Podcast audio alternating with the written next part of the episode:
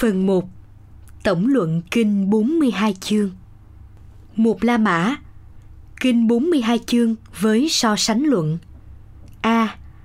Kinh 42 chương và biện chứng pháp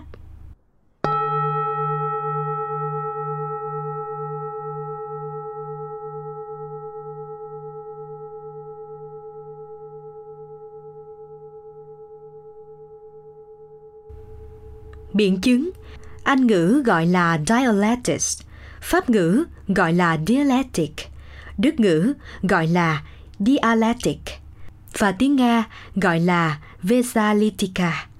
Thực ra, biện chứng có nguồn gốc từ tiếng Hy Lạp với ý nghĩa nghệ thuật đối thoại, tranh luận.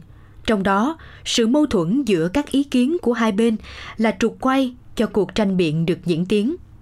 Dựa vào ý nghĩa này, các triết gia cho rằng biện chứng pháp là khoa học về các quy luật vận động, phát triển của các loại hình xã hội và con người. Sẽ là một ngộ nhận nếu ai cho rằng Hegel, sinh năm 1770, mất năm 1831, là cha đẻ của biện chứng pháp. Biện chứng pháp đã có từ thời cổ Hy Lạp như Heraclite với câu nói bất hủ. Người ta không bao giờ có thể tắm hai lần trong một dòng nước – cũng không thể nào sờ mó được một vật gì hai lần trong cùng một trạng thái vì vật đó tan rồi lại hợp tới gần rồi lại xa ra và cứ như thế luôn luôn biến đổi. Solovine, Heraclite, Diffis trang 69 Biện chứng Pháp còn được tìm thấy trong kinh dịch và rất nhiều trong Phật học. Điều này chúng ta sẽ được rõ khi đi vào những luật tắc của biện chứng Pháp. Chẳng qua, Hegel là người đầu tiên tập đại thành biện chứng pháp cổ kim Âu Á thành những luật tắc như một hệ thống logic phổ biến mà thôi. Một, Bốn luận tắc chính của biện chứng pháp. Thứ nhất, luật vận động là sự biến đổi không ngừng của hiện tượng giới. Kinh 42 chương nói riêng, Phật giáo nói chung gọi luật vận động là vô thường – từ thế giới con người cho đến tư tưởng cũng vậy. Luôn ở trong trạng thái chuyển biến từng sát na sát na một. Chương 19 Đức Phật dạy, hãy tuệ quán các thiên thể, tinh cầu, thế giới là vô thường. Chương 20 Đức Phật dạy, hợp thể nam uẩn, sắc, tứ đại chủng, tứ đại tính, sắc pháp, vật chất và thọ, tưởng, hành, thức tâm ý tinh thần. Cấu tạo nên con người luôn luôn biến đổi không dừng trụ. Như vậy, luật vận động của biện chứng Pháp đã có trong kinh 42 chương. Và có thể nói, chỉ với Phật giáo, luật vận động đã được phân tích triển khai một cách hoàn hảo từ 26 thế kỷ trước. Thứ hai, luật tương quan. Là năng lực tác động qua lại lẫn nhau trong hiện tượng giới – Phật giáo gọi đó là duyên khởi pháp theo nguyên lý, cái này có, cái kia có, cái này sinh, cái kia sinh, cái này không, cái kia không, cái này diệt, cái kia diệt. Và kinh 42 chương đã cụ thể hóa nguyên lý phổ quát này thành duyên khởi của sinh tử và niết bàn. Người vì có ái dục nên sinh lo, từ lo sinh sợ, nếu trừ khử ái dục thì có gì phải lo sợ. Chương 32 3. Luật mâu thuẫn Cũng còn gọi là tam đoạn thức. Tiếng Anh là triad, tiếng Pháp là triad, tiếng Đức là triad, tiếng Nga là triad. Tức là ba giai đoạn phát triển tất yếu của biện chứng Pháp. A. Chánh đề this B. Phản đề Antithesis Phủ định nó C. Hợp đề Synthesis tổng hợp các yếu tố của A, B, phủ định B. Theo Marx, tam đoạn thức còn là A. Khẳng định, position, B. Phủ định, negation, C. Phủ định của phủ định, negation, the negation. Trong kinh 42 chương, chánh đề được nêu ra là thất tình lục dục, tham sân si, phiền não lậu hoặc, những tình tự sa đọa hóa con người trong sinh tử luân hồi cần được trừ khử bởi phản đề là giới định huệ, tám chánh đạo và nói chung là thiện pháp hay đạo đế. Nhờ phản đề đạo đế này, đoạn diệt các tập đế ở chánh đề dẫn đến tổng hợp đề là giải thoát sinh tử, niết bàn. Tổng hợp đề theo nghĩa phủ định của phủ định, tức phủ định phản đề. Theo kinh 42 chương là nguyên lý nhận thức trung đạo, tu vô tu tu, chứng vô chứng chứng, chương 2. Một nhận thức chánh kiến, tuệ giác không chấp trước đạo thế và sở chứng, giải thoát theo đúng nghĩa, giải thoát ba la mật. Thứ tư, luật lượng biến thành chất tức là sự biến chuyển từ lượng sang phẩm, từ nước thường sang nước đá hay sang hơi nước. Theo nguyên lý này, những biến đổi về chất phải do sự biến chuyển về lượng tích lũy thành. Kinh 42 chương đưa ra hai phạm trù tu tập, thân hành đạo và tâm hành đạo tác động qua lại lẫn nhau. Sự có mặt của thân hành đạo theo đúng nghĩa tích lũy sẽ tạo cơ sở cho tâm hành đạo và ngược lại thành tựu biện chứng thân hành đạo, tâm hành đạo này, hành giả sẽ đạt ngộ giải thoát.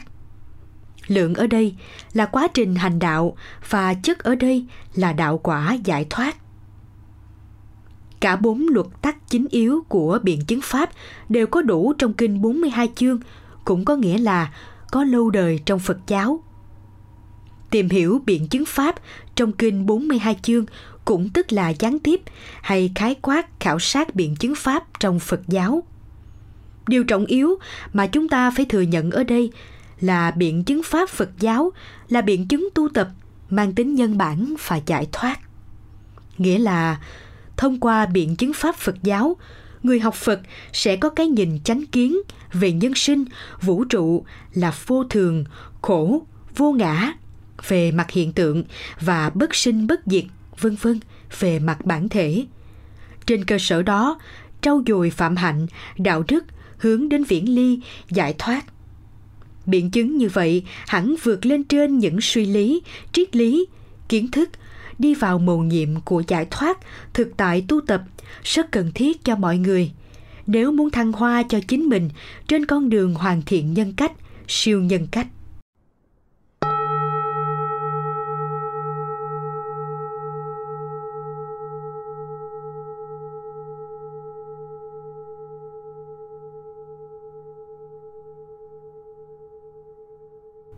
B. Kinh 42 chương và quy nạp pháp. Quy nạp pháp Induction, Indicator. Trên đại thể, nó là phương pháp nhận thức đối lập với diễn dịch pháp nhưng không tuyệt đối hóa mà thực tế còn bổ sung cho nhau.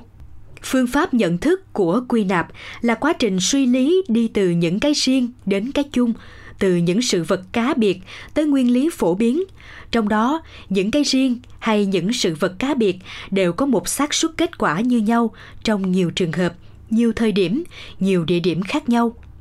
Chính sự lặp đi lặp lại nhiều lần như những thuộc tính nhất định, chung nhất về xác suất kết quả của những sự vật cá biệt hay những cái riêng mà chúng ta đi đến đúc kết thành cái chung nhất, thành nguyên lý phổ biến. Những câu nói, có khói ắt có lửa chuông chuông bay thấp thì mưa, bay cao thì nắng, bay vừa thì sâm. Ánh sáng truyền theo đường thẳng. Tất cả hành tinh thuộc Thái Dương hệ đều có quỹ đạo hình bầu dục, vân vân. Đều là những câu nói theo khuôn pháp quy nạp. Hai câu đầu thuộc quy nạp kinh nghiệm dân gian, hai câu sau thuộc quy nạp thực nghiệm khoa học.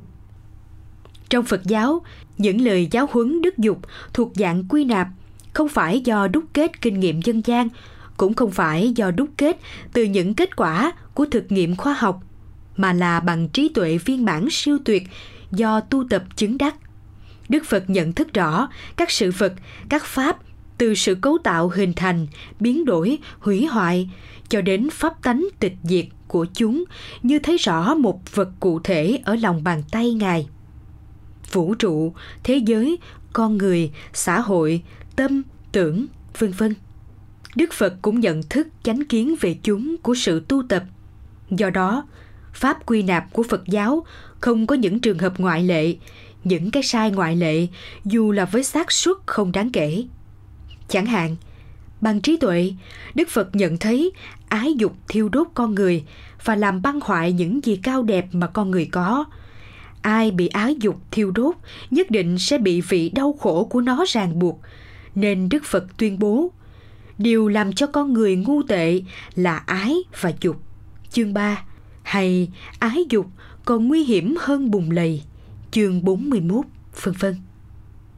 Có một lần, để giáo dục tính quy luật về kết quả của sự đạt đạo giải thoát là phải thực sự được khởi nguồn từ tu tập chánh pháp chứ không phải là hệ quả của ân sủng hay van xin lạy lục đức phật khẳng định phật tử dù xa như lai hàng ngàn dặm nhưng luôn tác ý thực hành giới pháp của như lai nhất định chứng đắc đạo quả những ai tuy thân cận bên như lai thường thấy như lai nhưng không tác ý thực hành giới pháp của như lai nhất định không thể nào chứng đắc đạo quả.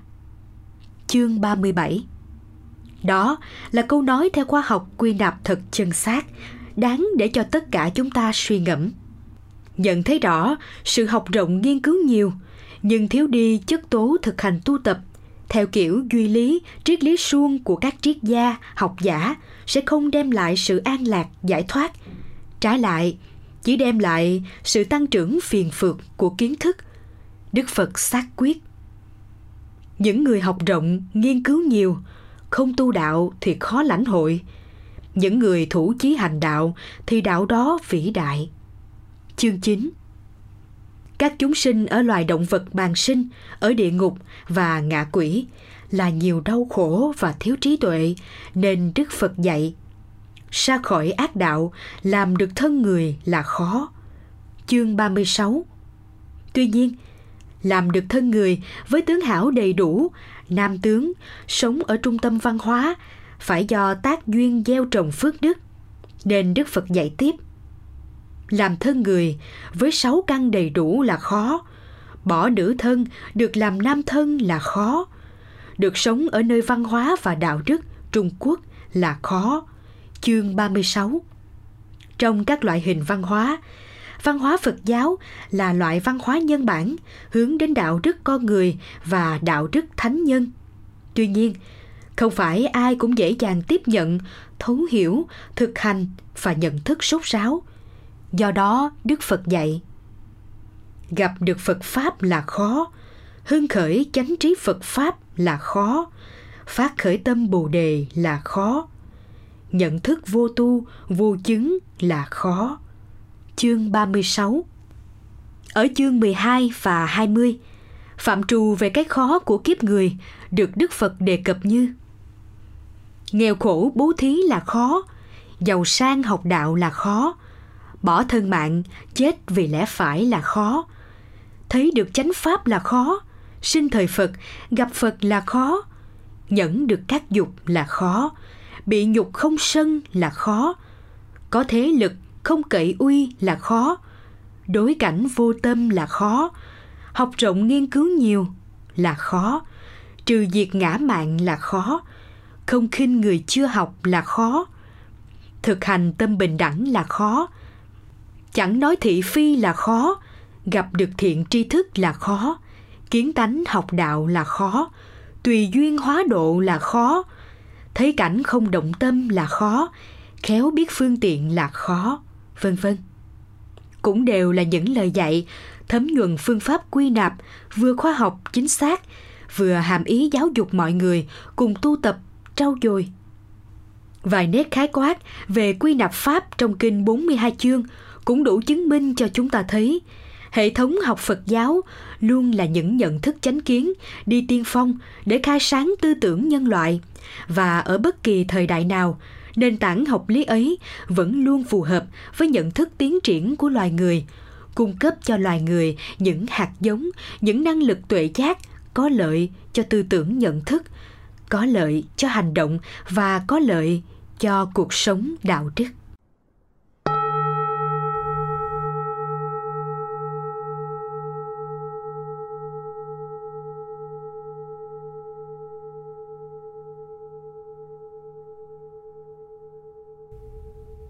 C. Kinh 42 chương và diễn dịch Pháp, tam đoạn luận.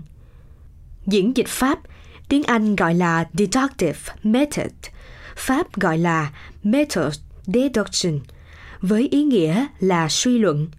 Nhưng suy luận có cơ sở và logic, đi từ mệnh đề gọi là tiền đề tới một kết luận là hậu quả tất yếu của những tiền đề đó.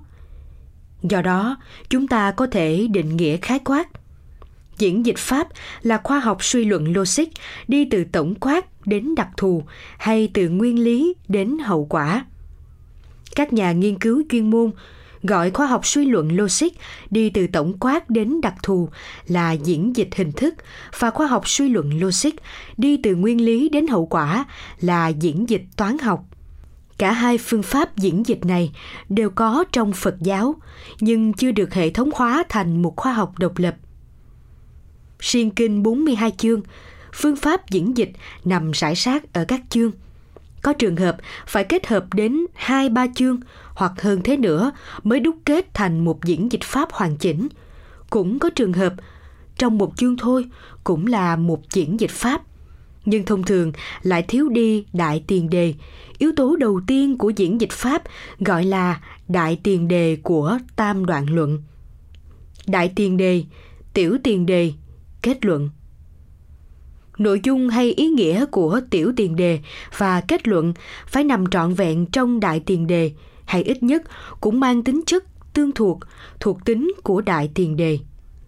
Điểm đặc biệt độc đáo của diễn dịch pháp phật giáo là khoa học biện chứng không đi từ suy luận mà đi bằng tuệ giác viên mãn của đức phật, bậc nhất thiết trí, nhất thiết kiến đến các nguyên lý vô cùng chính xác mà ai ai cũng có thể xác chứng được.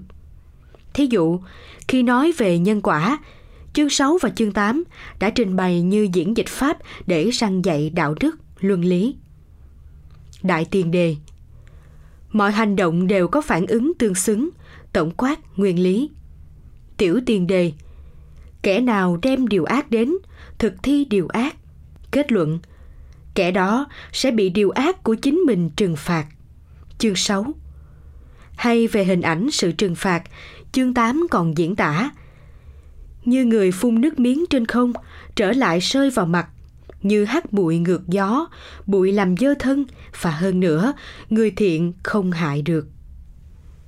Và khi đề cập đến tính quy luật chống đối kẻ hiền lương, đạo đức của những phần tử độc ác, Kinh 42 chương diễn tả đại tiền đề kẻ ác thường chống đối người thiện hại người thiện tổng quát nguyên lý chương 8 hay người ác nghe Đức Phật hành đại từ nên đến chửi mắng Ngài.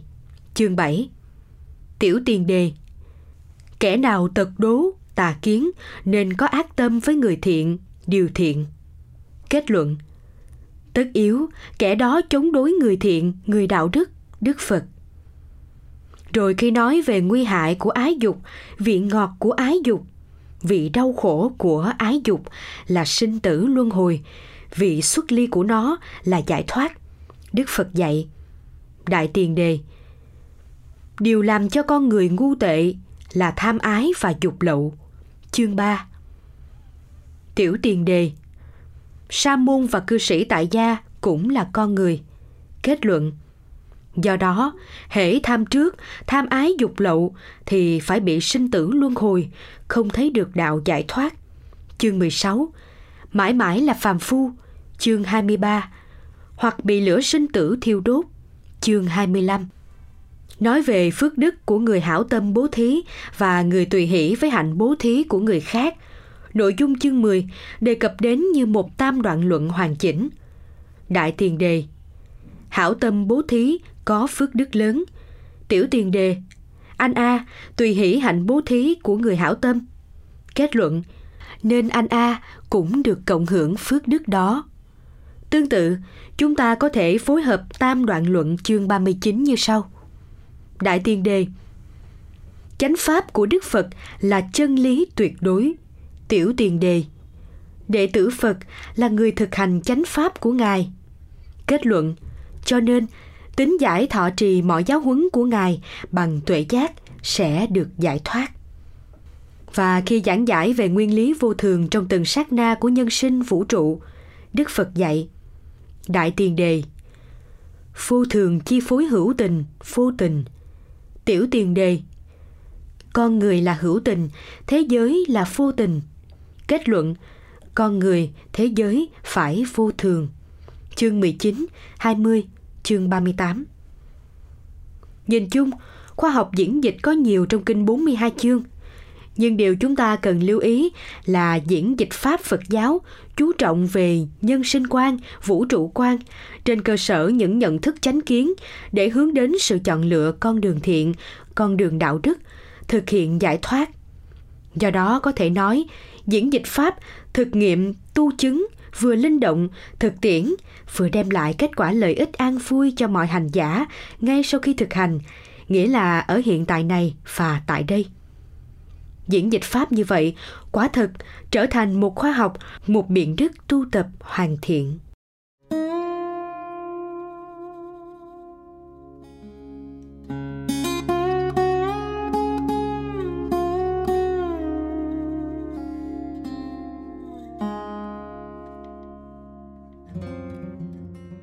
Hai La Mã Loại hình kinh 42 chương Đề cập đến loại hình kinh 42 chương chính là đề cập đến các phương pháp, các dạng thức hay nói theo ngôn ngữ Phật học là các phương tiện thuyết pháp hoàng hóa của Đức Phật.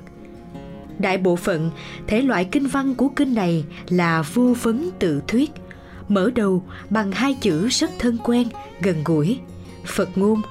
Việc dịch là Đức Phật dạy rằng vô vấn tự thuyết loại hình thuyết pháp này được phổ biến rộng rãi, phong phú trong các kinh hệ Bắc truyền.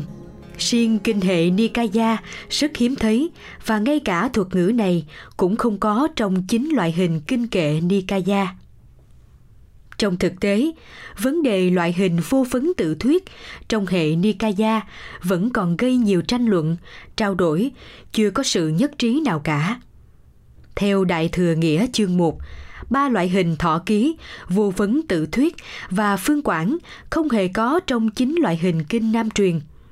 Lại cũng có thuyết cho rằng kinh Nam truyền không có ba loại hình nhân duyên, thí dụ, luận nghị, chứ không phải như Đại Thừa Nghĩa Chương đã nói. Thật ra, đứng về mặt ngôn ngữ học, rõ ràng ba loại hình thọ ký, vô vấn tự thuyết và phương quản chỉ không có trong thuật ngữ kinh Nam truyền – nhưng vẫn có trong thực tế thuyết pháp của Đức Phật dù chỉ là rất ít, chẳng qua chưa được hệ thống thành loại hình thuyết pháp cụ thể mà thôi. Do đó, trên cơ bản, 12 loại hình kinh văn của Bắc truyền vẫn có chứa đựng đủ trong kinh hệ Nam truyền. Vấn đề ở chỗ, các bản văn kinh Nam truyền dù đề cập rải rác trong nội dung, nhưng chưa phổ biến bằng thuật ngữ về các loại hình kinh văn Bắc truyền mà thôi. Trở lại vấn đề kinh 42 chương, có đến 37 chương trên số 42 chương là loại hình vô phấn tự thuyết. Năm chương còn lại thì bắt đầu bằng ngữ thoại phấn đáp, trong đó có đến 4 chương, chương 13, 14, 15 và 34. Đương cơ tham vấn là hàng sa môn xuất gia, chỉ có chương 26, đương cơ thời Pháp là thiên ma ngoại đạo. Một cách khái quát hóa, chúng ta chỉ có thể phân tích như thế nhưng khi khảo sát kinh văn từng chương chúng ta sẽ dễ dàng nhận ra từ hai loại hình kinh văn đối lập này sẽ biểu hiện dưới năm loại hình khác năm loại hình đó là thí dụ so sánh đoạn văn vấn đáp định nghĩa và liệt kê ở đây sự sắp xếp thứ tự các loại hình tùy thuộc vào tỷ lệ số lượng nhiều nhất cho đến ít nhất Mỗi loại hình vừa nêu đều có sắc thái, đặc điểm riêng, nhưng cùng chung một mục đích nhất quán là nắm căn cơ đối tượng, hướng đạo họ trở về tinh tấn và kiên định trong lý tưởng, lập trường tu tập chánh pháp giải thoát.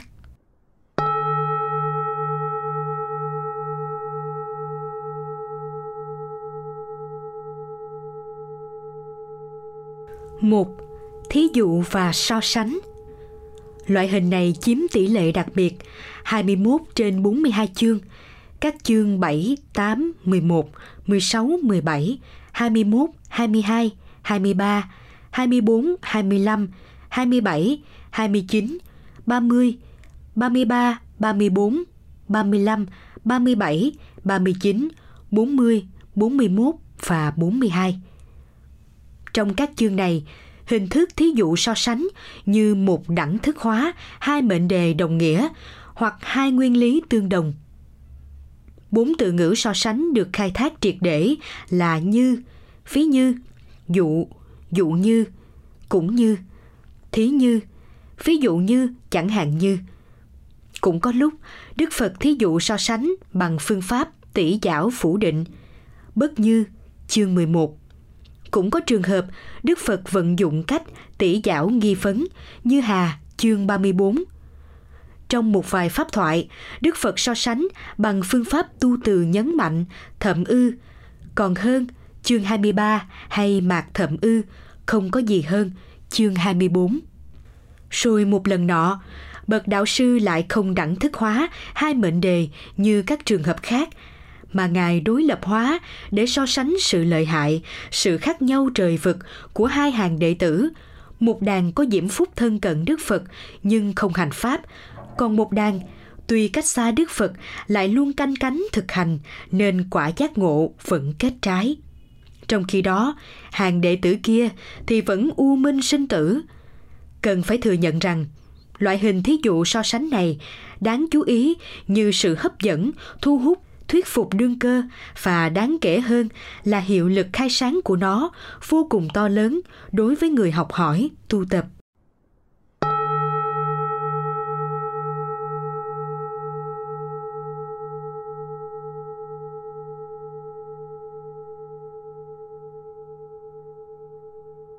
hai đoạn văn sau thí dụ so sánh thì đoạn văn cũng là một loại hình nổi bật. 11 trên 42 chương, các chương 3, 5, 6, 9, 16, 18, 19, 24, 25, 28 và 32. Đoạn văn là những câu Phật ngôn ngắn gọn, xúc tích, dễ nhớ, tính giáo dục và triết lý ở đó khá nhiều.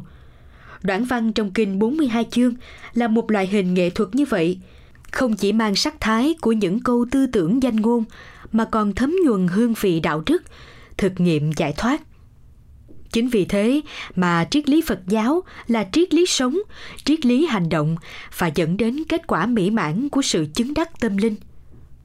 Triết lý Phật giáo là triết lý thực tiễn xa rời chủ nghĩa hoài nghi, tranh biện, lý luận – đến với triết lý Phật giáo là đến với lời vàng, trau dồi tính chất nhân bản để hoàn thiện hoặc trên con đường hướng đến nhân cách siêu nhân, một con người không còn tham sân si, các pháp bất thiện, các lậu hoặc và là từ trường của những hội tụ đạo đức, tu tập và giải thoát.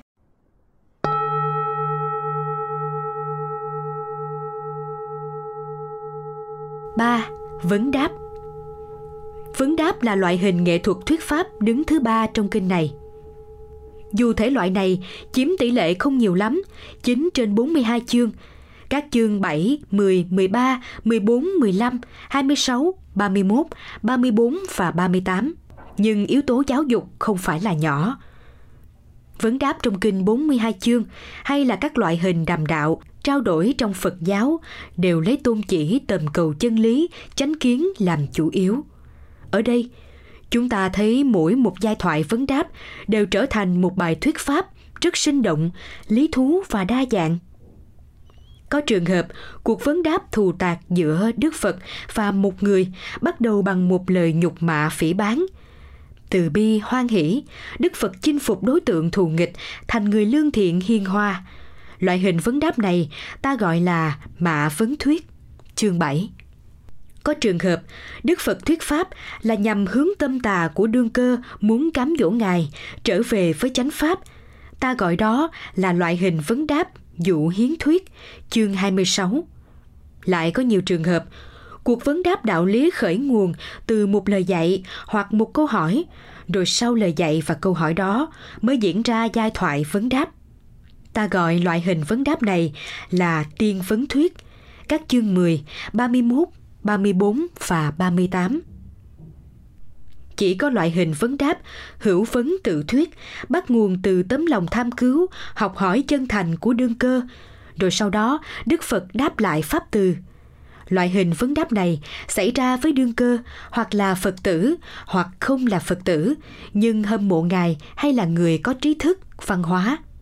Do đó, hữu vấn thuyết có hiệu lực đến người hỏi rất nhanh và hướng người hỏi đến con đường thực nghiệm chánh pháp.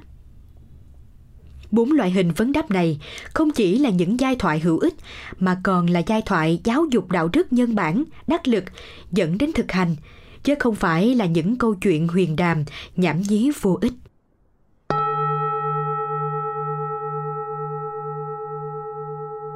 bốn Định nghĩa Định nghĩa cũng là một loại hình thuyết pháp đáng kể trong kinh 42 chương. Tỷ lệ loại hình này là 6 trên 42 chương. Các chương 1, 2, 3, 4, 14 và 15 vừa ngắn gọn, xúc tích, vừa hấp dẫn, dễ thu hút đối với người học, người nghe. Ngoài ra, nó còn gây ấn tượng mạnh, làm cho người học người nghe dễ thuộc, dễ nhớ. Loại hình định nghĩa này xoay quanh các vấn đề chính như sa môn là gì? Nội dung, hình thức sa môn thích tử khác với sa môn ngoại đạo như thế nào? Bốn quả thánh mà sa môn thích tử chứng đắc do quá trình tu tập là như thế nào? Chương 1 sẽ định nghĩa và giải thích các câu hỏi đó. Đến chương 2, định nghĩa sa môn được phong phú hóa, đặc sắc hóa ở khía cạnh khác liên quan đến định nghĩa đạo, đạo theo quan niệm bắt truyền. Cũng từ sắc thái này dẫn đến nét minh họa cho định nghĩa gắn liền với sa môn ở chương 3, một biện chứng tương quan rất logic. Đề cập đến vấn đề thiện ác, chương 4 định nghĩa thiện là những hành vi đạo đức, ác là những hành vi phi đạo đức – và phân loại ba cơ năng thể hiện các hành vi này là thân, khẩu, ý. Vì thế, định nghĩa thiện ác ở chương này thực sự đã đề cập đến đạo đức nhân bản Phật giáo. Đến chương 14, phạm trù ý nghĩa thiện được nhắc lại lần nữa nhưng phong phú và đặc sắc hơn. Kèm theo đó là lời giải thích về khái niệm vĩ đại trong Phật giáo. Và cuối cùng, ở chương 15, nhẫn nhục được định nghĩa như là một sức mạnh vô song và nhất thiết trí. Trí tuệ viên mãn được định nghĩa là loại ánh sáng phi diệu nhất, chói sáng nhất. 5. Liệt kê Loại hình kinh văn này chiếm tỷ lệ ít nhất trong các loại hình đã nêu, 2 trên 42 chương, chương 12 và chương 36 nhưng lại là loại hình có nội dung được đề cập nhiều nhất bởi các vấn đề khác nhau. Chương 12 Đức Phật liệt kê ra 20 điều khó làm, khó được và hạnh khó hành, khó đắc của kiếp người. Chính vì thế, loại hình liệt kê này mang tính nhân bản và đề cao nhân bản theo đúng nghĩa và sâu sắc.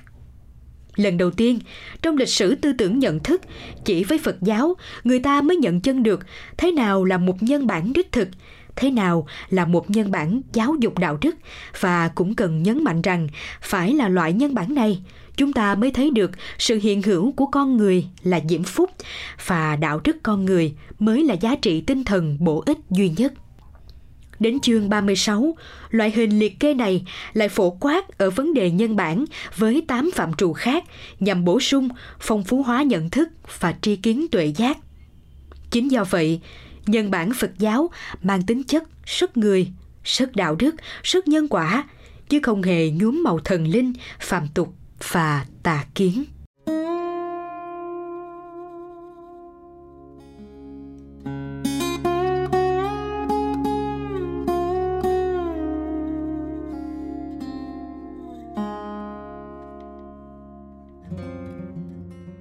Ba La Mã khái quát nội dung tư tưởng kinh 42 chương.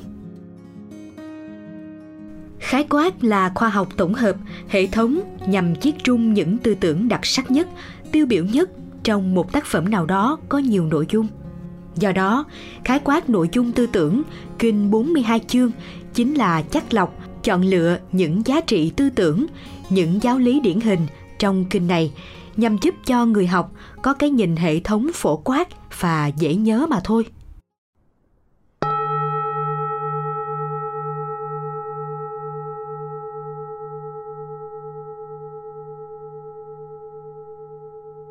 một Vấn đề cách ngôn Cách ngôn là những lời huấn thị chân thành, là vàng ngọc, là thước đo, là cẩm nang xử thế và định hướng cho hành động cuộc sống.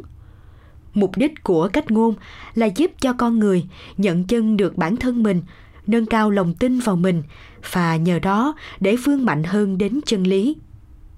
Vấn đề đấu tranh với những thói xấu trong con người và phát huy, phát triển những điều thiện, kích thích lòng tàm quý, tinh thần trí dũng để làm con người trở nên mạnh mẽ một cách cao thượng và có khả năng thổi bừng cuộc đời chính mình bằng tinh hoa thiên liêng của phạm hạnh đạo đức sẽ là những cách ngôn được giới thiệu trong kinh này. Có thể nói, mỗi một dụ ngôn, một giai thoại, một Phật ngôn trong kinh 42 chương đều có thể xem như là những cách ngôn tu tập đạo đức nhân bản và trau dồi phạm hạnh. Nếu ta không ngại các loại hình diễn tả và sự dài ngắn ở đây chúng ta giới hạn vấn đề cách ngôn trong phạm trù phạm hạnh và nhân quả. A một mảng lớn cách ngôn trong kinh này đã dành một phần ưu ái cho hàng xuất gia với những giáo huấn về ái dục và phạm hạnh nên biết rằng những điều làm cho con người ngu tệ là tham ái và dục lậu vậy. Chương 3 Tham ái và dục lậu là những tình tự bất thiện, thiên hướng vị kỷ, chiếm đoạt như một sở hữu ngã chấp và cụ thể là nếu tình tự này hiện hữu trong hành vi của người xuất gia thì đó quả nhiên là điều bất hạnh vì người tu sĩ Phật giáo muốn giải phóng ái thủ hữu phải sống đời sống độc thân – mà ngược lại thì sự triền miên sinh tử sẽ bám phiếu. Bị ràng buộc bởi vợ con nhà cửa còn nguy hại hơn lao ngục. Lao ngục còn có ngày được phóng thích, hệ lụy vợ con thì không một ý niệm xa lìa. Chương 23 Chính vì thế, ôm ấp tham ái, dục lậu sẽ bị vị đau khổ của chúng thiêu đốt. Người cưu mang tham ái, dục lậu, chẳng khác nào cầm đuốc đi ngược gió, nhất định bị bỏng tay. Chương 25 Lửa sinh tử sẽ thiêu đốt người chấp thủ tham ái và dục lậu. Do đó, thực hiện đời sống giải thoát phải viễn ly các dục lậu. Người hành đạo giải thoát như mang cỏ khô, gặp lửa phải tránh. Cũng vậy, người xuất gia thấy dục lậu cần phải xa lìa.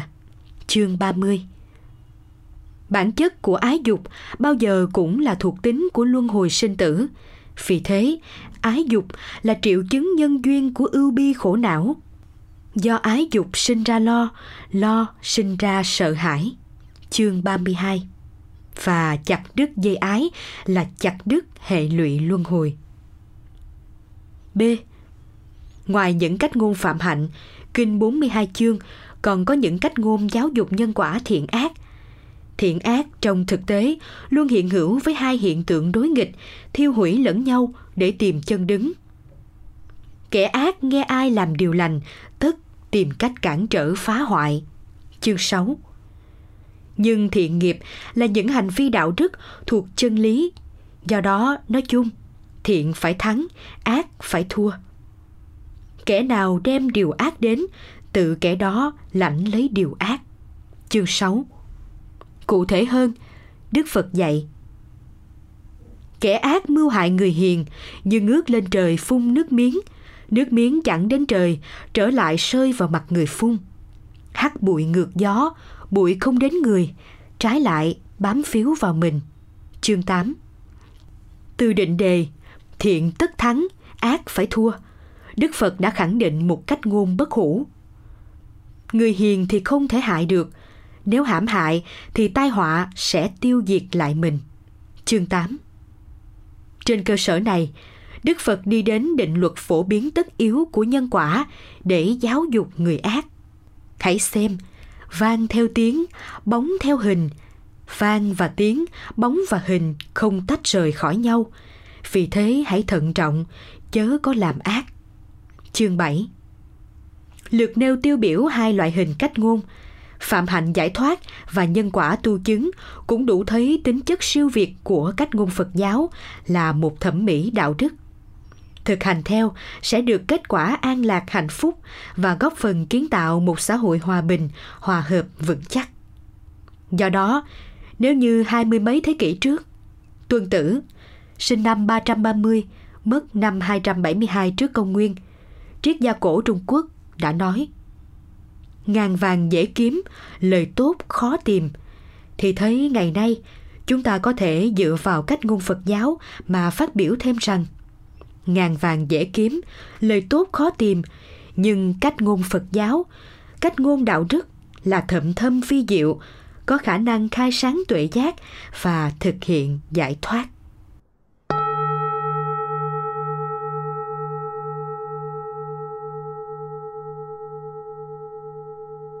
Hai, vấn đề ái dục. Ở phần trên, chúng ta đã tìm hiểu một số cách ngôn về ái dục. Đến đây, chúng ta sẽ khảo sát toàn bộ những lời dạy của Đức Phật liên quan đến ái dục trong kinh này. Ái dục, một chủ đề được nhắc đi nhắc lại nhiều nhất và chiếm số lượng chương nhiều nhất trong 42 chương. Ngay phần mở đầu, lời tựa của kinh đã nói lên được giá trị siêu việt của sự đoạn trừ dục lậu. Ly dục, tịch tịnh là thù thắng hơn hết. Bắt đầu chương 1, nội dung kinh văn còn cho biết người sa môn thích tử trong quá trình tu tập và trong các giai đoạn chứng đắc tuần tự bốn thánh quả điều tiên quyết và tuyệt đối là do đoạn trừ hết dục lậu các vị sa môn tu đà hoàng tư đà hàm a na hàm a la hán đã chặt đứt dây ái dục như chặt đứt tứ chi không còn dùng được nữa. Chương 2 Đức Phật khai thị. Mọi thành tựu đạo quả như nhận chân được bản tâm thanh tịnh, thông suốt chánh pháp, chứng đắc niết bàn, vô vi pháp, đạt được giải thoát cứu cánh, nội vô sở đắc, phi tu phi chứng của thầy sa môn phải là xuất gia sống đời sống phạm hạnh viễn ly đoạn dục khử ái chương 3 đức phật giải thích cụ thể hơn đoạn dục khử ái là thế phát làm sa môn từ bỏ mãi mãi sự nghiệp thế gian nguyện sống nếp hạnh thiểu dục tri túc, trau dồi đạo đức giải thoát. Bởi vì chính nghề nghiệp thế gian và những tài sản ít giá trị làm cho người đam mê trở nên phàm tục. Chương 12, Đức Phật cho biết, một trong những điều khó khăn của con người là nhẫn sắc, nhẫn dục, điều xấu, hay thấy sắc đẹp mà không tham cầu đắm trước, điều bảy nhưng để thực hiện hai điều khó này được viên mãn, chúng ta phải tu tập không vướng mắc, đắm trước trong mọi hành động, đối cảnh vô tâm, điều 10, và thấy cảnh không động tâm, điều 19. Chương 13 đề cập đến điều kiện tất yếu để hướng đến đạo giải thoát là phải thanh tịnh hóa nguồn tâm và muốn chứng đắc túc mạng minh, tất phải đoạn trừ hết dục lậu, không đắm nhiễm sắc trần – Chương 16 Đức Phật so sánh ái dục tồn động trong tâm như là chất cấu bẩn chuyển động trong ao nước trong. Ngang đó, Đức Phật khẳng định điều kiện để đạt đạo là gột rửa sạch bận nhơ ái dục và sa môn, những người học Phật, học đạo giải thoát phải xả ly ái dục. Chương 21 Đức Phật giải thích sự đeo đuổi hư danh bắt nguồn từ sự tham trước tình dục hay nói đúng hơn, chạy theo hư danh là hệ quả của ái dục chưa đoạn tận. Nó đủ làm cho con người xoay vần trong vòng luẩn quẩn, bế tắc.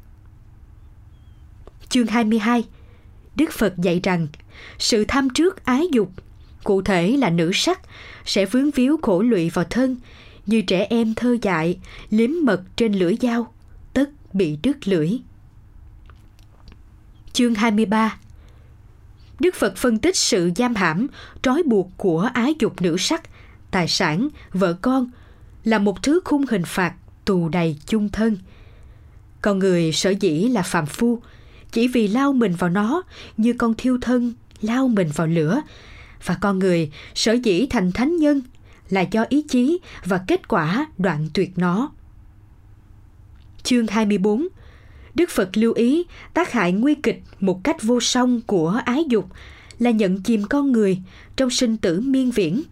Và Ngài còn lưu ý, cũng may là chỉ có một thứ nguy hại như ái dục, chứ có thêm cái thứ hai tương đương, có lẽ sẽ không có ai thành đạo. Chương 25 Đức Phật đưa ra hình ảnh một người cầm đuốc đi ngược gió bị bỏng tay để ví với người đang còn ôm ấp lòng ái dục. Chương 26 Đức Phật kể lại giai thoại thiên ma ngoại đạo, dùng sắc đẹp kiều diễm, cám dỗ Ngài. Nhưng Ngài đã chiến thắng, quy phục họ trở về chánh pháp. Chương 27 Đức Phật tái xác định nếu hành giả không mê hoặc bởi thất tình lục dục, nhất định là hành giả sẽ đạt được thánh quả giải thoát. Chương 28 Đức Phật khuyên hàng xuất gia nên hạn chế tiếp chuyện đối tượng khác phái vì tiếp chuyện dễ nảy sinh tình ý và như vậy là gây đau khổ cho cả hai. Không nên xem thường lời dạy này. Ngài khẳng định rằng chứng quả rồi mới không bị cám dỗ. Chương 29 Đức Phật dạy pháp môn cụ thể để vô hiệu hóa sự cám dỗ của sắc dục bằng cách chánh niệm tỉnh giác trong việc tiếp chuyện, xem tất cả là thân thuộc để không móng tâm nhiễm đắm. Chương 30 Đức Phật còn dạy rằng gần ái dục như sơm gần lửa, dễ bị lửa sinh tử đốt cháy, do đó phải xa lánh ái dục. Chương 31 Đức Phật đưa ra phương pháp hữu hiệu để đoạn trừ ái dục là đoạn trừ sự tác ý, móng tâm liên hệ ái dục, chứ không nên đoạn âm vô ích. Chương 32 Đức Phật mô tả một chuỗi liên quan, móc xích ái dục, sự lo âu, sợ hãi thành vòng tròn sinh tử luân hồi. Chương 41 Đức Phật bảo ái dục là bùng lầy sinh tử, muốn đạt đạo, phải luôn tránh quán về vị đắng của ái dục để xa lìa nó. Nhìn chung, chủ đề ái dục được Đức Phật đề cập ở 19 chương và mổ xẻ một cách tường tận. Từ vị ngọt, vị đau khổ, vị xuất ly khỏi nó, cho đến nói rõ đây là khổ dục, đây là nguyên nhân khổ ái dục, đây là sự an tịnh giải thoát ái dục và đây là con đường diệt khổ ái dục. 3. Vấn đề thiện ác Ở phần đầu, chúng ta đã biết qua vài cách ngôn về thiện ác. Đến phần này, chúng ta sẽ tiếp tục đi sâu, khảo sát vấn đề thiện ác trong kinh 42 chương. Định nghĩa một cách khái quát, thiện là những hành vi đạo đức, xu hướng tu tập, chứng đắc giải thoát. Ác là những hành vi phi đạo đức, xu hướng giải đãi, gặt hái đau khổ. Do đó có thể nói, thiện là những gì thuộc đạo đức nhân bản, đạo đức phạm hạnh và ác là những gì liên quan đến sự phá hủy hay đi ngược lại đạo đức nhân bản, đạo đức phạm hạnh. Kinh này có cả thảy bảy chương đề cập đến vấn đề thiện ác, nhưng thật ra trong từng chương một của kinh văn đều ít nhiều hoặc gián tiếp hoặc trực tiếp nói đến vấn đề thiện ác. Ở đây, chúng ta chỉ giới hạn trong 7 chương đề cập trực tiếp mà thôi. Chương 4 Kinh văn mô tả cho chúng ta thấy chỉ có một vấn đề thân nghiệp, khẩu nghiệp và ý nghiệp lại tồn tại hai phạm trù thiện ác xoay quanh 10 biểu nghiệp. Thuộc về thân nghiệp có ba, không sát sinh, không trộm cắp, không tà hạnh là thiện, ngược lại là ác, tức là sát hại sinh linh, cướp đoạt quyền sở hữu phi pháp và quan hệ tình cảm bất chính ngoài luân lý đạo đức. Thuộc về khẩu nghiệp có bốn, không nói láo, không theo dệt, không đâm thọc, không ác khẩu, là thiện và nếu thể hiện bằng những ngôn ngữ ngược lại như nói sai sự thật hiện bày, nói theo dệt mê hoặc, nói đòn sóc chia sẻ, nói thô tục ác độc là ác. Thuộc về ý nghiệp có ba, không tham, không sân, không si. Nếu thể hiện của ý là tham lam, tham đắm, sân hận, giận dữ và si mê tà kiến là ác. Mười điều thiện và mười điều ác này cùng tồn tại trong hữu thể con người và sự phân định là thiện hay ác còn tùy thuộc vào sự tư duy, tác ý biểu nghiệp và kết quả của biểu nghiệp. Đức Phật còn cho biết, phần lớn con người ít nhất cũng có một lần tác tạo hành động ác. Tác tạo hành động ác còn là thuộc tính của những kẻ bất chấp đạo đức, pháp luật. Tuy nhiên, trong quá trình phát triển để từ một ác nhân trở thành một ác quả. Nếu có trợ duyên bằng những xúc tác ác nghiệp khác thì ác nhân sẽ trổ quả đau khổ rất nhanh. Cũng vậy, khi đã tạo tác ác nghiệp, người ta cảm thấy dằn xé lương tâm, ăn năn cải đổi hành vi cuộc sống cho lương thiện. Chính những nghiệp thiện mới này đóng vai trò như một luật bù trừ, triệt tiêu hoàn toàn hay vô hiệu hóa nghiệp ác trước. Vì thế, Phật giáo không bao giờ chủ trương định mệnh, định nghiệp mà nhân quả còn lệ thuộc vào điều kiện nhân duyên. Do vậy, ai cũng có thể làm lại cuộc đời mới tươi sáng nếu biết cải ác làm lành. Ngược lại, người ta cũng có thể làm cho đời sống đạo đức của mình bị hoen ố nếu không tiếp tục phát huy thiện mà trở nên ác độc. Ngang qua giáo lý này, chúng ta phải thận trọng trong tác tạo để duy trì phát huy những giá trị đạo đức ngày càng rạng rỡ hơn, chớ để ác nghiệp xóa mờ đạo đức. Chương 5 Thông thường mà cũng gần như là một quy luật tất yếu của một xã hội, còn tồn tại sự đối kháng giữa thiện và ác, giữa đạo đức và phi đạo đức, thì những phần tử ác, phi đạo đức luôn tìm cách quấy phá, cản trở người thiện, người đạo đức.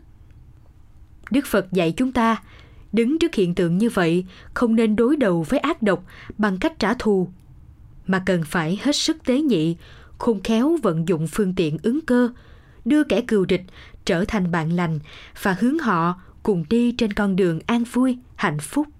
Chương 6 Bản chất giáo dục Phật giáo là như thế, không có thái độ trả thù.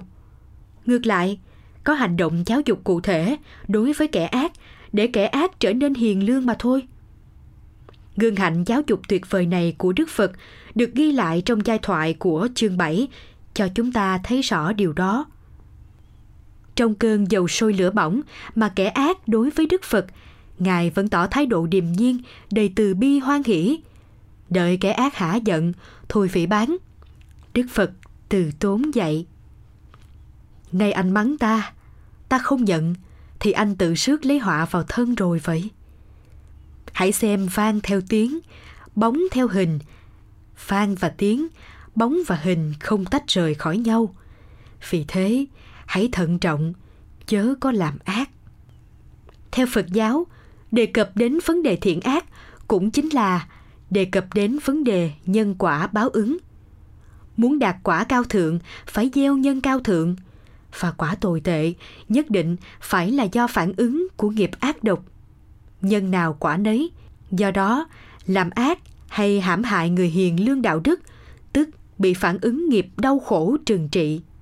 Chương 8 Vấn đề gieo nhân thiện để gặt hái quả thiện, Đức Phật dạy chúng ta phải biết lựa chọn đâu là ruộng phước tốt nên gieo và đâu là ruộng chai phước nên tránh. Có như vậy, sự làm thiện mới có hiệu quả và thành tích cao.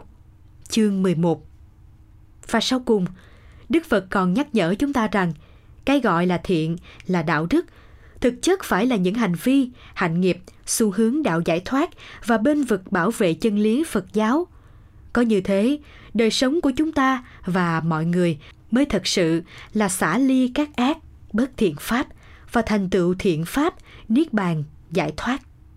Như vậy, thiện trong Phật giáo còn liên quan đến vấn đề thực nghiệm tâm linh, trau dồi phạm hạnh thiên liêng cao cả, mang tính chất hoàng pháp vô ngã, vị tha, xua đuổi gian tà, đề cao chính nghĩa.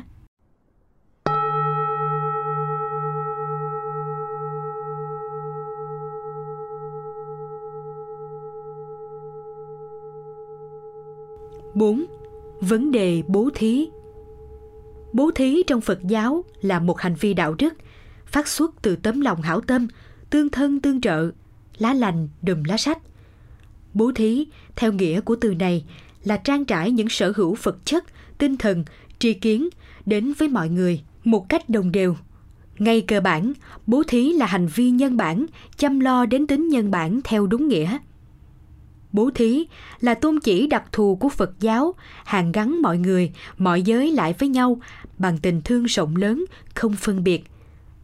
Từ ngữ được dùng tương đương với thuật ngữ bố thí là cúng dường, đọc trệt âm của từ cung dưỡng, cung cấp và dưỡng nuôi. Nhưng theo thói quen dùng từ, bố thí được hiểu là hành vi trao tặng sở hữu vật chất hoặc tinh thần, pháp thí, cho người khác nói chung. Trong khi đó, cúng dường chỉ đặc biệt dùng cho đối tượng nhận lãnh cao hơn và đạo đức nhiều hơn. Người Phật tử quen dùng cúng dường tam bảo hơn là bố thí tam bảo để biểu thị thái độ cung kính và còn nhằm phân biệt giá trị đạo đức của đối tượng thọ lãnh.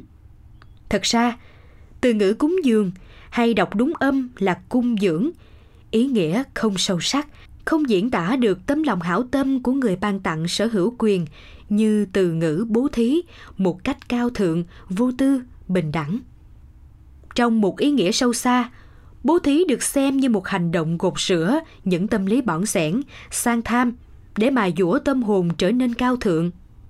Người thực hiện bố thí theo tôn chỉ Phật giáo sẽ đạt được hai mục tiêu lợi ích, ban đến niềm vui, an lạc hạnh phúc cho người khác và trau dồi tinh thần từ bi độ lượng ở chính mình. Người Phật tử bố thí hay vô úy thí không bao giờ tự phụ mình là người ban ơn và kẻ thọ lãnh là người thọ ơn. Trong hành động bố thí, cái ta ngã ái, cái ta chấp ngã, không có chân đứng. Bố thí không chỉ được quan niệm như là một pháp môn hướng đến hoàn thiện nhân cách, mà còn là một trong những phương tiện đi đầu một cách hữu hiệu trong công cuộc hoàng pháp độ sinh. Vật chất trang trải trước, tinh thần trang trải sau. Chăm lo đời sống vật chất mới dễ dàng chăm lo đời sống tinh thần. Phật giáo luôn chủ trương như vậy. Như trong tứ nhiếp pháp, trong lục độ vạn hạnh, bố thí luôn là hành vi hoàng pháp đi đầu. Riêng ở kinh này, vấn đề bố thí được chú trọng nhiều đến đối tượng thọ lãnh. Tùy theo cấp độ giá trị đạo đức, quá trình tu tập nhiều ích của đối tượng thọ lãnh Phật thí mà phước báo hay giá trị lợi ích của việc hành thí mới có ý nghĩa hết trọn vẹn. Bố thí cúng dường cho những đối tượng không có quá trình tu tập phạm hạnh, trau dồi đạo đức, thực nghiệm giải thoát – thì lợi ích cũng như giá trị ý nghĩa của việc hành thí chẳng đáng là bao. Thậm chí có những trường hợp chính do nhân bố thí thiếu chánh kiến đối với những đối tượng ác độc đã gián tiếp đưa họ sa đọa thêm vào bùn lầy tội lỗi mà trước đó vốn họ đã từng làm. Sự chắc lọc đối tượng đáng được thọ lãnh, tặng vật, thí vật là nhằm đề cao giá trị của sự tu tập và vạch trần hậu quả của sự phụng tu, làm ác chương 11. Nội dung giáo dục của chương này rất đáng cho chúng ta suy gẫm trong việc chọn ruộng tốt để gieo giống bố thí, vừa có hiệu lực giá trị, vừa có ý nghĩa thực tiễn. Cũng liên quan đến vấn đề bố thí, mặc dù không có điều kiện vật chất, điều kiện xã hội, nhưng lại giàu tinh thần hoan hỷ, hạnh bố thí, hảo tâm của người khác, thì hành vi trợ tán, khích lệ, cổ động, hoan hỷ tùy hỷ này cũng được cộng hưởng phước báo với người bố thí. Tùy hỷ hạnh bố thí của người khác, thực chất là bố thí bằng ý nghiệp hay ở một trường hợp nào đó, nó còn là hành vi vô ý thí. Giúp tinh thần, giá trị đạo đức cũng tương đương với tặng phẩm vật chất được thực hiện một cách hảo tâm, tự nguyện. Do đó, tùy hỷ hạnh bố thí cũng là một hành vi đạo đức, một hành vi bố thí bằng ý niệm chân thành. Chương 10 Trong vấn đề bố thí vật chất, điều quý nhất và đáng học hỏi là những người tuy khó khăn, thiếu thốn về vật chất nhưng lại giàu tình thương, sẵn sàng trang trải cho những người có đời sống vật chất thiếu thốn hơn mình. Đức Phật luôn tán thán những mẫu người cao thượng như vậy, của ít lòng nhiều, hay giá trị của tặng phẩm ở tấm lòng chứ không ở tặng phẩm. Quả là những câu nói rất phù hợp với tinh thần Phật giáo, Đúng thật là nghèo khó mà thực hành hạnh bố thí là phi diệu khó làm. Chương 12, điều 1 Tuy cũng là một khối lượng, một giá trị tặng phẩm, nhưng không phải tất cả các tặng phẩm ấy đều có giá trị bố thí ngang nhau hay đều đem lại lợi ích như nhau. Nếu tâm lượng trong lúc hành thí khác nhau, tâm lượng càng lớn, giá trị ý nghĩa của tặng phẩm càng nhiều và ngược lại sẽ hoàn toàn vô ích hoặc không có lợi ích lớn nếu tâm lượng bố thí phát xuất từ thái độ mua danh như một cơ hội khoe tiếng, khoe của hay là một cách xu hướng, truyền thống không nhận chân được ý nghĩa của việc làm. Chính vì thế, bố thí trong Phật giáo là cơ hội vàng ngọc để hoàn thiện nhân tính, nhân cách, nuôi lớn hạnh từ bi, nhất là xóa mờ những tạp chất sang tham, bỏng sẻn, keo kiệt trong tâm khảm viên mãn thanh tịnh của chính mình, để vững tiến trên con đường tu tập đạo Bồ Tát, hướng đến giải thoát cứu cánh.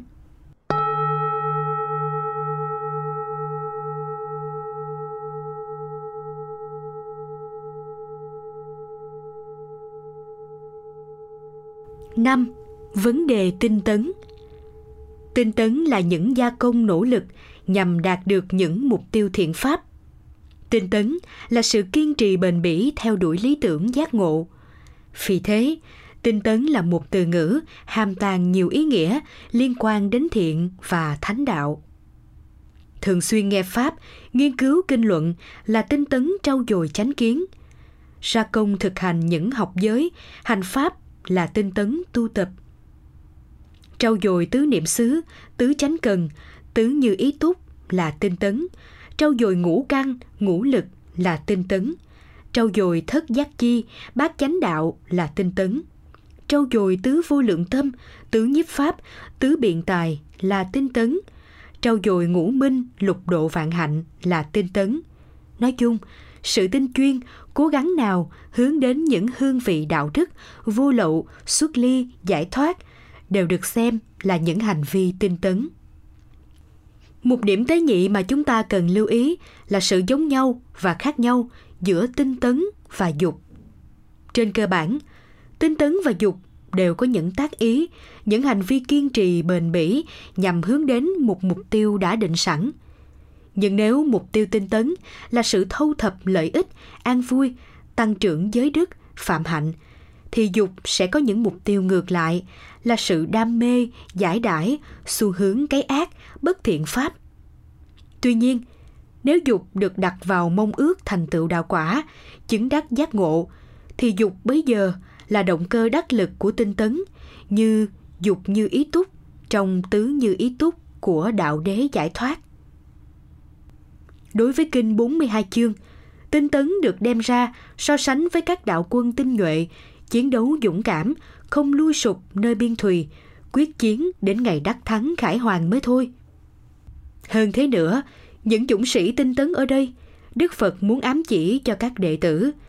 Ngài không muốn các đệ tử bỏ cuộc nửa chừng hay quá tự mãn với các thành quả chiến thắng dục lậu, ma quân phiền não ở những trận tập kích đầu mà phải luôn luôn cảnh giác, phải dũng cảm, phải tinh nhuệ trong chiến đấu với dục lậu, hữu lậu và vô minh lậu, cho đến khi chứng đắc A-la-hán, Bồ Tát và Phật quả.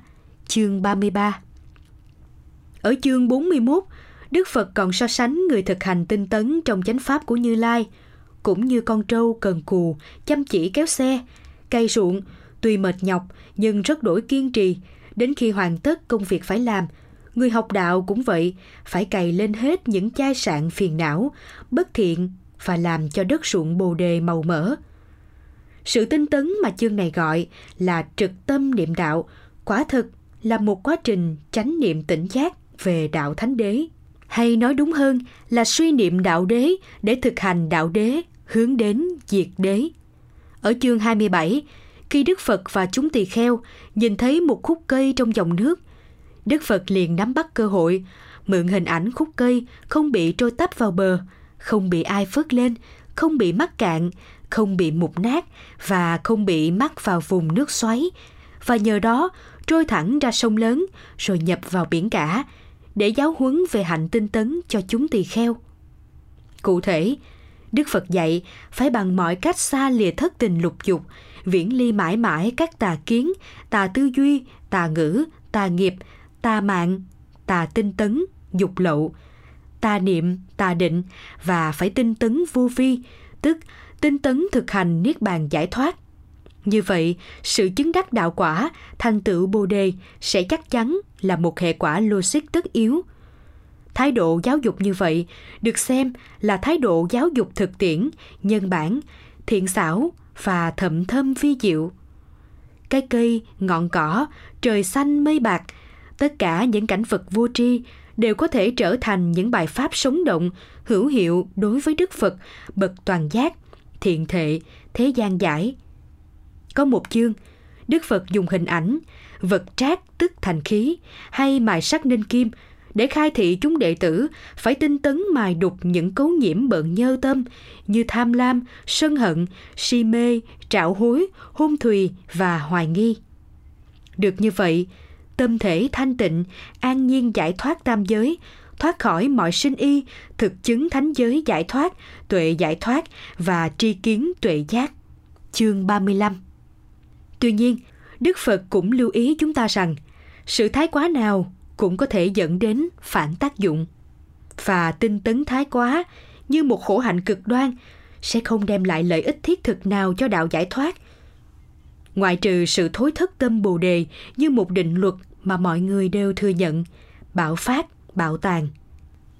Câu chuyện vị sa môn dục tốc bất đạt trong việc thọ trì lời di giáo của Phật Ca Diếp trở nên bi quan, thiểu não và Đức Phật để giải phóng vị ấy ra khỏi cơn khủng hoảng thác loạn tâm trí này bằng cách hỏi về nghề chơi đàn của thầy khi còn ở tại gia. Và rồi Đức Phật kết luận nếu như trong việc khẩy đàn, dây đàn quá thẳng, tiếng kêu cục, chát chúa, dây đàn quá dùng, tiếng kêu hoảng không hay, lên dây vừa phải, tiếng kêu thánh thoát, thì trong việc hành đạo cũng vậy. Giải đãi thì xa đọa, nhưng tinh tấn thái quá đến độ khổ hạnh cực đoan cũng chỉ dẫn đến bán đồ nhi phế. Chuyên cần đều đặn, vừa sức, hợp thời, hợp cơ. Chính sự tinh tấn trên cơ sở những yếu tố này mới thật là chánh nhân giải thoát. Chương 34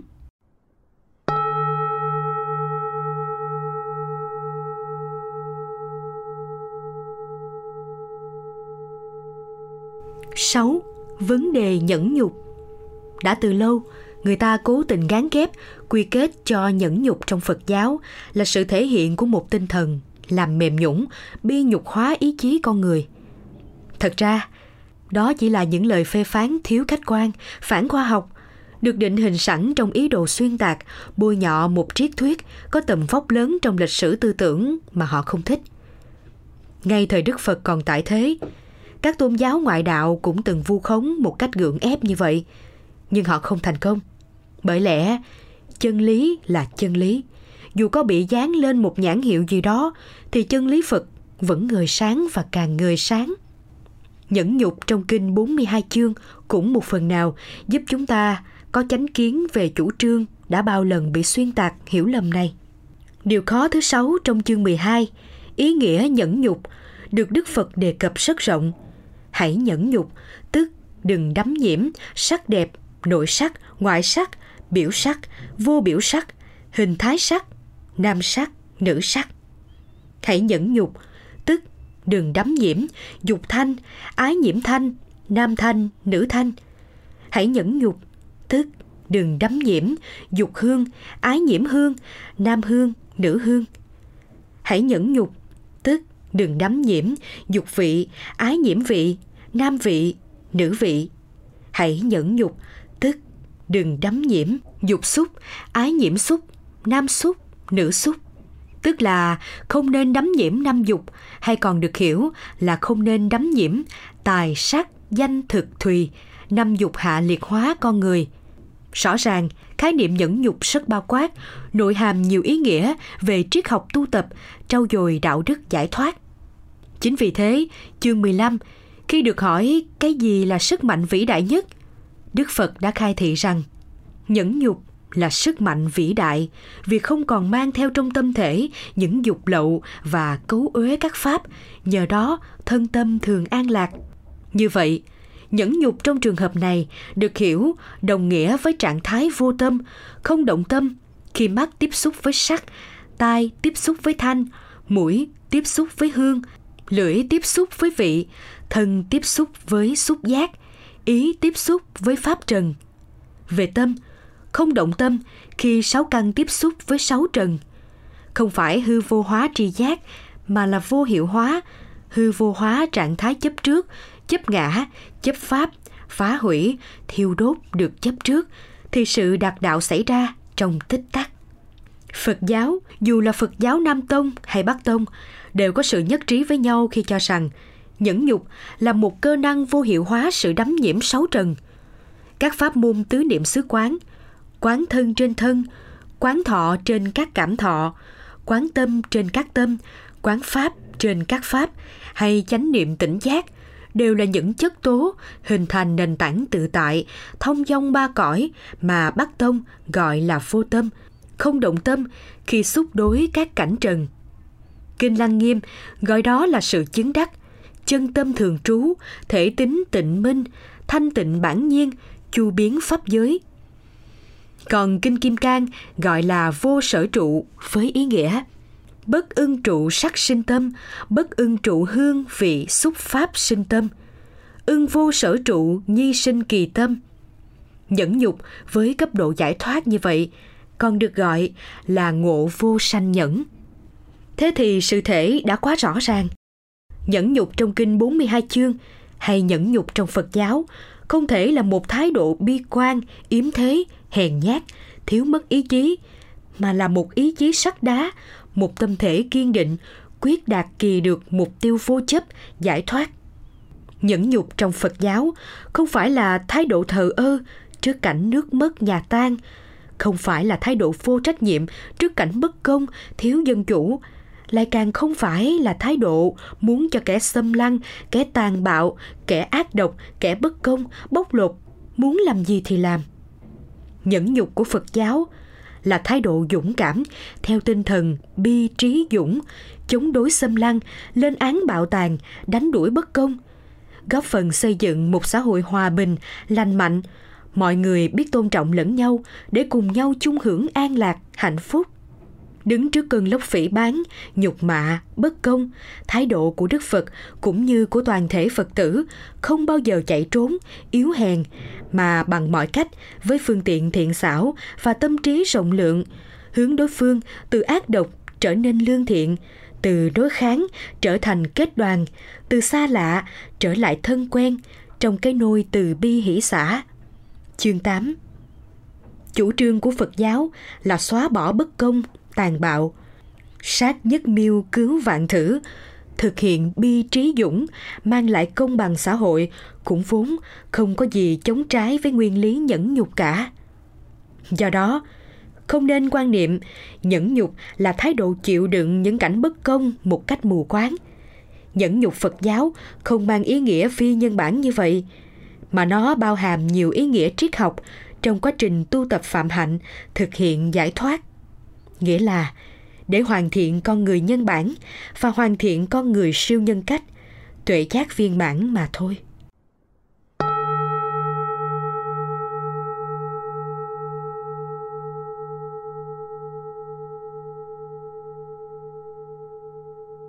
bảy Vấn đề cái khó Khó hiểu nôm na là những chướng duyên, nghịch cảnh, cản phá bước tiến của ta khi ta hướng về mục tiêu nào đó. Cái khó thường đem đến cho con người những cảm giác bực dọc khó chịu. Đôi lúc nó làm yếu ớt ý chí, thối thất những ai vốn đã không mấy giữ vững lập trường. Nhưng đối với người kiên định, vững vàng thì càng gặp nhiều chứng duyên, nghịch cảnh chừng nào, sự già dặn, trưởng thành trong ý chí và tư tưởng càng lớn. Cái khó ló cái khôn là vậy. Đó là cái khó theo quan niệm thông thường. Khó trong Phật giáo, ở đây là kinh 42 chương, vượt hẳn những ý nghĩa trên. Cái khó thật sự còn liên quan đến nhiều khía cạnh của vấn đề nhân bản và nhân bản Phật giáo. Cái khó được quan niệm như một nhân sinh quan chánh kiến, khẳng định giá trị con người và hướng đến một nếp sống tuệ tri cao cấp, giải thoát. Kinh 42 chương có hai chương đề cập đến quan niệm về cái khó. Chương 12 gồm 20 điều, chương 36 gồm 8 điều, tổng cộng 28 điều. Mỗi điều có một nội dung độc lập, nhưng lại cùng hướng mục đích giáo dục nhân bản duy nhất. Dưới đây, chúng ta chỉ điểm lược đại khái, khi đến phần lược giải nội dung kinh văn, chúng ta sẽ đi sâu hơn. Trước nhất là điểm lược chương 12. 1. Nghèo khổ bố thí là khó. Lời dạy này lưu ý chúng ta ba điều. A. Hạnh bố thí không chỉ dành riêng cho người giàu có. B. trực tiếp tán thán hạnh bố thí của người nghèo, gián tiếp khích lệ mọi người nên có tinh thần tương trợ vị tha. C. Sự bố thí không chỉ có giá trị xả bỏ sang tham mà còn trưởng dưỡng tâm từ rộng lớn. 2. Giàu có học đạo là khó. Nhằm khẳng định sự phung bồi tài sản vật chất, đam mê năm dục hạ liệt là xa rời đạo. Sự giàu có có giá trị phải là giàu có đạo đức, lương tri, trí tuệ, tài sản thánh. 3. Dám chết vì lẽ phải là khó. Cuộc sống chỉ có ý nghĩa khi ta sống lương thiện đạo đức, vượt qua chứng duyên, duy trì lập trường chân chính đã là khó, nhưng khó hơn là dám hy sinh thân mạng để duy trì đạo pháp. 4. Gặp được kinh Phật là khó. Kinh Phật hiểu chung là tam tạng thánh điển, chánh pháp, chân lý của Đức Phật, trong đó bao gồm việc biên chép, đọc tụng, thọ trì, giảng giải, truyền bá. 5. Sinh thời Phật, gặp Phật là khó. Sinh cùng thời và được thân cận Đức Phật để học hỏi tu tập là khó. Nhưng điều khó này với chúng ta ngày nay là được gặp Tam Bảo, sống trong chánh pháp của Đức Phật. 6. Nhẫn được sắc dục là khó có nghĩa là chúng ta hãy chánh niệm tỉnh giác trong bốn oai nghi, không cho sáu căn đắm nhiễm sáu trần, giữ tâm an tịnh, vô sở trụ trước. 7. Thấy đẹp không tham cầu là khó. Xả bỏ những thẩm mỹ vật chất, sa đọa hóa con người là một điều cần thiết. 8. Bị nhục không sân là khó giữ thân khẩu ý, bình thản trước mọi chứng duyên, nghịch cảnh, rất có lợi cho tu tập. 9. Có thế lực không cậy uy là khó. Giáo dục đạo đức khiêm tốn bình đẳng dân chủ cho người cầm cân nảy mực và cho mọi người. 10. Đối cảnh vô tâm là khó. Chính điều khó làm này tạo nên sự thánh vĩ, siêu tuyệt cho người thực hành được. 11 học rộng nghiên cứu nhiều là khó hãy mở mang tri thức và hết sức thận trọng trong công tác văn hóa giáo dục hoàng pháp lợi sinh 12. Diệt trừ ngã mạng là khó. Đề cao đức tính khiêm cung, giản dị, lên án hạng kiêu căng, tự thị, phách lối. 13. Không khinh người chưa học là khó. Đây cũng chính là nội dung mà Pháp Lục Hòa gọi là kiến hòa đồng giải. 14. Thực hành tâm bình đẳng là khó. Xóa bỏ giai cấp, sự kỳ thị, phân biệt chủng tộc, màu da, đảng phái, tôn giáo là cần thiết. 15. Chẳng nói thị phi là khó. Khuyên mọi người nên thể hiện chánh ngữ, ái ngữ trong giao tiếp và trong cuộc sống. 16. Gặp được thiện tri thức là khó. Vì nhờ họ mà chúng ta lớn lên trong nhân cách, đạo đức, trí tuệ.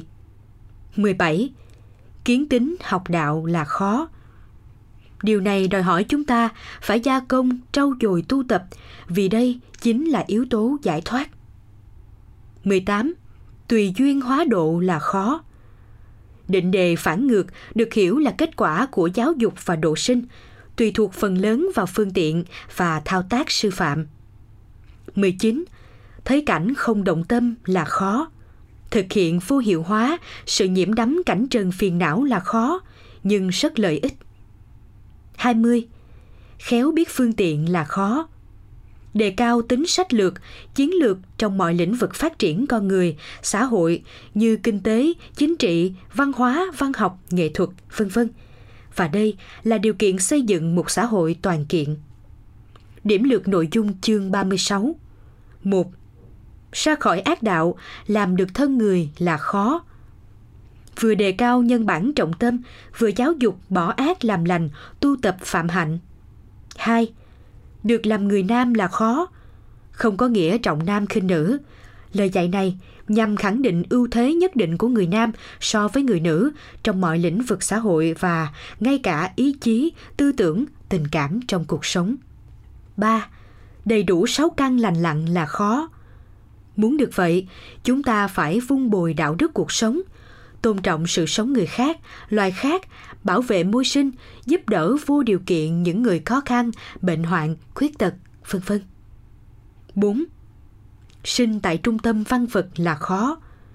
Nơi đây có nhiều điều kiện trưởng dưỡng con người về mọi mặt, tri thức, trí tuệ, đạo đức, vân vân. năm Gặp được Phật Pháp là khó. Giá trị và lợi ích của Phật Pháp cao hơn trung tâm văn vật thế gian. Phật Pháp tu dưỡng chúng ta về tri thức, trí tuệ, đạo đức xuất thế, siêu tuyệt. 6. Phát khởi chánh tính Phật Pháp là khó. Vì lẽ chánh tính Phật Pháp là điều kiện tiên quyết để đạt được tri thức, trí tuệ, đạo đức xuất thế. 7. Phát tâm Bồ đề là khó. Khó ở chỗ là nêu quyết tâm chứng đắc vô thượng Bồ đề, tức Phật quả, giác ngộ viên mãn. 8. Vô tu vô chứng là khó. Đạt được thành quả mà thỏa mãn là tâm lý bình thường. Tu chứng mà không chấp mắt mới đích thực là tu chứng đúng nghĩa. Tu vô tu tu, chứng vô chứng chứng. Như vậy, cũng đủ thấy quan niệm về cái khó theo Phật giáo không chỉ dừng lại ở giáo dục nhân bản, đề cao đạo đức nhân bản, mà thật sự còn hướng nhân loại đến mục đích chứng đắc, giải thoát.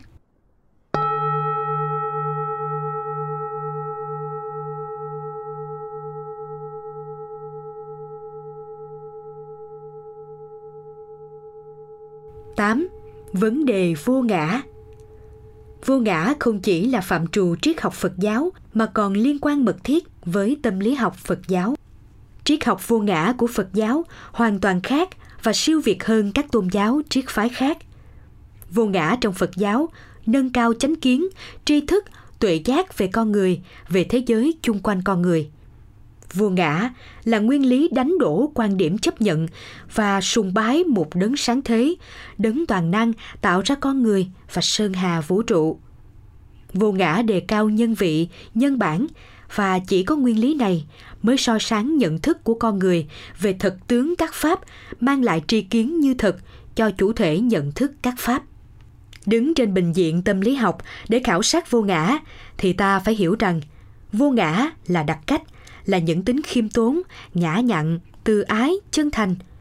Nói theo ngôn ngữ duy thức học, vô ngã là không có, là xa lìa những tính cách ngã si, ngã kiến, ngã mạng, ngã ái trong con người – những ai trau dồi tính cách vô ngã như vậy trên cơ bản đã tạo dựng cho chính mình những nhân cách phẩm chất đạo đức tốt và làm cho mọi người thương mến tính cách vô ngã trên còn là đặc tính của mỗi người lý tưởng cho mọi người cho toàn nhân loại noi gương để học hỏi trau dồi rèn luyện phẩm chất ngoài ra vô ngã được đức phật đề cập trong kinh này còn là sự nỗ lực diệt trừ những tình tự ngã mạng tăng thượng mạng, mạng quá mạng, ti liệt mạng, vân vân. Điều 12, chương 12 là nhân tính cao thượng, biết thương yêu, tôn trọng tất cả mọi người, mọi loài. Điều 13, chương 12 là thể hiện tinh thần bình đẳng, không chấp mắt, phân biệt kỳ thị. Điều 14, chương 12 là người đúng đắn, không có thói xấu, bươi móc ai, thể hiện ngôn ngữ từ ái, chân thành. Điều 15, chương 12 là thái độ cởi mở, độ lượng, không nắm giữ độc quyền tri thức, truyền bá sở học một cách rộng rãi cho mọi người. Điều 18, chương 12 là trạng thái an tĩnh của tâm lý, không hề rung động trước những biến cố thăng trầm của cuộc đời. Điều 8, chương 12 là sự giản dị, thật thà, kiên trung, lễ độ, không ô dù, không cử quyền, quan liêu, hống hách. Điều 9, chương 12 và đặc biệt là không luyến tiếc ngã sở hữu, tài sản vật chất, mặc dù đang lâm cảnh nghèo khó, vẫn biết bố thí giúp đỡ người khác. Điều 1 chương 12 Khảo sát từ bình diện triết học thì vô ngã nhằm diễn tả bản chất vật lý của mọi sự vật hiện tượng là vô thường, vận động biến đổi là tương đối, không phải là một cố thể bất biến. Mọi sự vật luôn trong trạng thái trôi chảy sinh diệt trong từng đơn vị cực nhỏ của thời gian mà Phật học gọi là sát na hay khoa học hiện đại gọi là vật lý nano. Vô ngã, sự kết hợp nhiều yếu tố nhân duyên, duyên sinh rồi duyên diệt. Trong đó, mỗi yếu tố nhân duyên để hình thành một hợp thể nhân duyên nào đó luôn biến đổi không ngừng và thực chất nó là thuộc tính của vạn pháp. Đối với con người, vô ngã là sự kết hợp của hai yếu tố, danh tinh thần và sắc, vật chất, hay của hợp thể nam uẩn, sắc, địa đại, thủy đại, hỏa đại, phong đại, không đại, thọ, tưởng, hành, tâm lý. Trong đó không có yếu tố nào có thể tự hữu khi nó không có lực hỗ trợ tương tác nhân duyên với các yếu tố khác theo nguyên lý cái này có cái kia có cái này sinh cái kia sinh cái này không cái kia không cái này diệt cái kia diệt mạng lưới nhân duyên chằng chịt cho thấy các yếu tố vật lý và tâm lý không có yếu tố nào là ngã, không có yếu tố nào là định thể bất biến. Chương 20 Chính vì thế, trong một cuộc khảo sát về vấn đề mạng sống con người tồn tại trong bao lâu, Đức Phật đã khẳng định quan điểm của hai thầy tỳ kheo, cho rằng mạng sống con người tồn tại trong vài ngày, vị đầu, tồn tại trong vài mươi phút, vị sau là chưa hiểu đạo, chưa hiểu được nguyên lý vô thường trong từng sát na nhanh chóng. Đức Phật đã tán thán câu trả lời của vị thứ ba là hiểu đạo, hiểu nguyên lý vô thường. Khi vị này trả lời, mạng sống con người tồn tại trong một hơi thở. Do đó, hợp thể con người vô ngã về mặt vật lý, không gian và về mặt thời gian nữa. Chương 28 Đối với thế giới, nguyên lý vô ngã cũng diễn ra tương tự. Từ những vật thể lớn như thiên thể, tinh cầu, hành tinh, định tinh, núi sông, đất liền vân vân cho đến các vật thể nhỏ nhiệm như cát, bụi, sóng vật chất, năng lực, ánh sáng đều được cấu tạo bởi vô số nguyên tử, phân tử vật chất và các nguyên tử, phân tử này luôn chuyển động với một tốc độ vô cùng lớn. Giữa chúng có khoảng cách không gian khoáng đại so với kích thước của chúng. Chương 19 Như vậy, thế giới vật chất là một tập hợp nhân duyên, là một trường duyên sinh tương tác. Chúng không thể là sản phẩm của một ai, mà do nhân duyên sinh, rồi do nhân duyên diệt. Sự sinh diệt, diệt sinh tùy thuộc vào nhân duyên và đây cũng là thuộc tính của vật chất. Do đó, nắm vững nguyên lý vô ngã về con người, về thế giới vật chất, chúng ta sẽ tạo cho mình một nhân sinh quan, một thế giới quan chánh kiến và qua đó khẳng định được vị trí cũng như vai trò nhân bản là quan trọng, là trung tâm điểm trong cuộc sống con người và xã hội, nghĩa là con người làm chủ vận mạng của mình, có thể cải tạo thiên nhiên, cải tạo cuộc sống như ý muốn.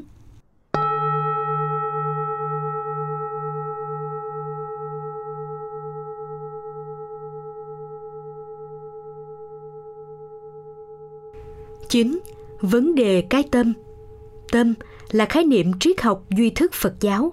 Tâm đề cập trong các bản văn Phật học không phải là cái tâm theo nghĩa duy tâm đối với duy vật.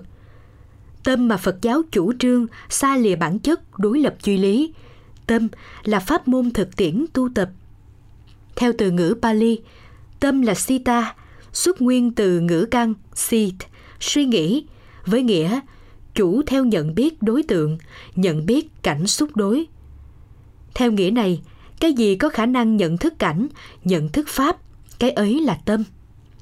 Đối với kinh 42 chương, khái niệm tâm được xoay quanh vấn đề đạo đức, thiện ác. Đó là vấn đề hết sức nhân bản. Thiện ác, hành vi đạo đức hoặc phi đạo đức luôn là những năng lực đối kháng, không dung chứa nhau – cũng như bóng tối và ánh sáng, đêm và ngày, mặt trời và mặt trăng. Hễ cái này tồn tại thì cái kia vắng mặt, hễ cái này không hiện hữu thì cái kia có mặt. Cũng vậy, sự trau dồi, tô bồi những thiện pháp cũng chính là mặt trái của sự cải tổ, xóa mờ ác pháp. Các ác pháp, bất thiện pháp, một khi đã được gột rửa khỏi tâm thể thì bản chất thanh tịnh, sáng suốt của tâm sẽ được hiện bày các ác, bất thiện pháp, còn tên gọi khác là tập đoàn cấu uế của tâm. Những tình lự làm tâm thể không phát huy được bản chất ngộ minh sẵn có. Diệt trừ những bợn nhơ này của tâm, thời hào quang trí tuệ, chánh kiến, giải thoát sẽ hiện bày. Và đứng từ góc độ tu chứng, ánh sáng trí tuệ của tâm mới là ánh sáng chói sáng nhất, siêu việt nhất trong các loại ánh sáng. Chương 15 vấn đề gạn đục khơi trong cái tâm. Chương 13 đưa ra hình ảnh tấm gương, vừa như giải thích, vừa như chứng minh và gồm luôn cả hai về bản tâm thanh tịnh. Gương trong, lau sạch hết bụi, ví cho tâm thanh tịnh. tẩy sạch hết những cấu uế, tâm sẽ chói sáng với thời gian, không gian. Và duy trì những chuỗi thanh tịnh ấy theo hướng tăng tiến, thì vấn đề chứng ngộ đạo giải thoát là chắc chắn, không thể chối cãi. Một hình ảnh khác cũng được ví dụ với cái tâm là sự gắn công, bền chí, mài sắt thành kim, gia công thành kỹ nghệ. Trên cơ sở có thể làm thành công và thành công tốt đẹp này, Đức Phật khuyên dạy một cách dứt khoát rằng người thực hành chánh pháp của Như Lai phải luôn luôn loại trừ tất cả những pháp cố nhiễm, những bận nhơ để tâm thể được vắng lặng, tịch diệt. Đó chính là tôn chỉ, giữ tâm thanh tịnh, giữ thân nghiệp, khẩu nghiệp thanh tịnh mà Phật giáo luôn quan tâm.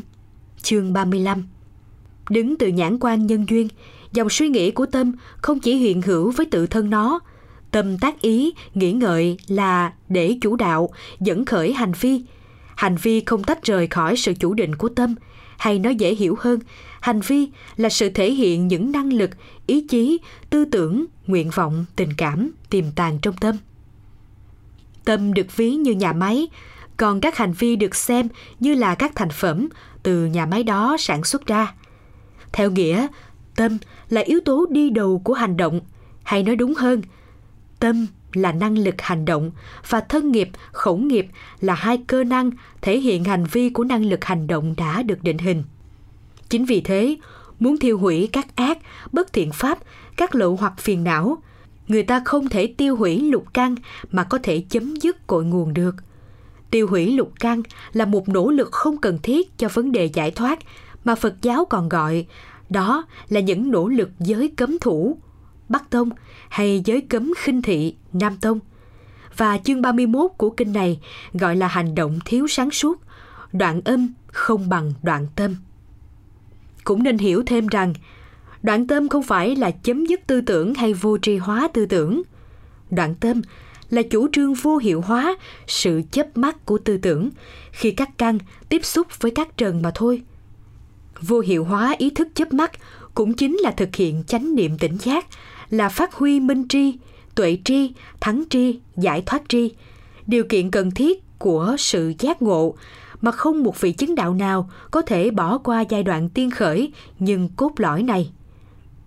Đề khởi chánh niệm, tỉnh giác theo nghĩa vừa trình bày, Đức Phật gọi đó là quá trình tâm hành đạo, chương 42. Tâm hành đạo mới là điều kiện chính thực hiện giải thoát. Vì như đã nói, tâm là yếu tố đi đầu, do đó tâm hành đạo thì thân nghiệp, khẩu nghiệp cũng hành đạo và hành đạo một cách có hiệu lực. Rồi khi thân khẩu ý hành đạo một cách có hiệu lực, thì Niết Bàn, sự xa lìa mọi khổ lụy sẽ xuất hiện và ngự trị. Nghĩa là giải thoát bây giờ và tại đây, tại thế gian này. Như vậy, tâm mà Kinh 42 chương đề cập là phạm trù đạo đức học và có sự chọn lựa dứt khoát giữa hai cái thiện và ác, đạo đức và phi đạo đức. Dĩ nhiên là thông qua kinh văn, Đức Phật dạy chúng ta phải chọn lựa dứt khoát cái thiện, cái đạo đức, đồng thời bỏ cái ác, xa rời cái phi đạo đức. Đây cũng chính là bản sắc giáo dục của Phật giáo mang tính nhân bản sâu sắc. Tóm lại, đề cập đến vấn đề cái tâm trong Phật giáo, chúng ta chỉ cần nói gọn mà vẫn đủ nghĩa. Tâm là hệ quy chiếu của tu tập, thực chứng và của mọi nỗ lực. Sống đúng, sống theo, sống hợp với chân lý giải thoát.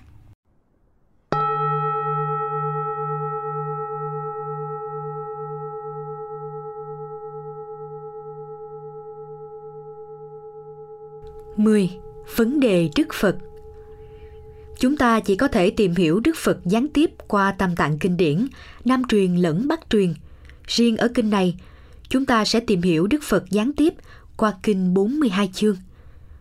Vì là gián tiếp, cho nên cũng khó tránh khỏi ảnh hưởng chủ quan của người kết tập và phiên dịch.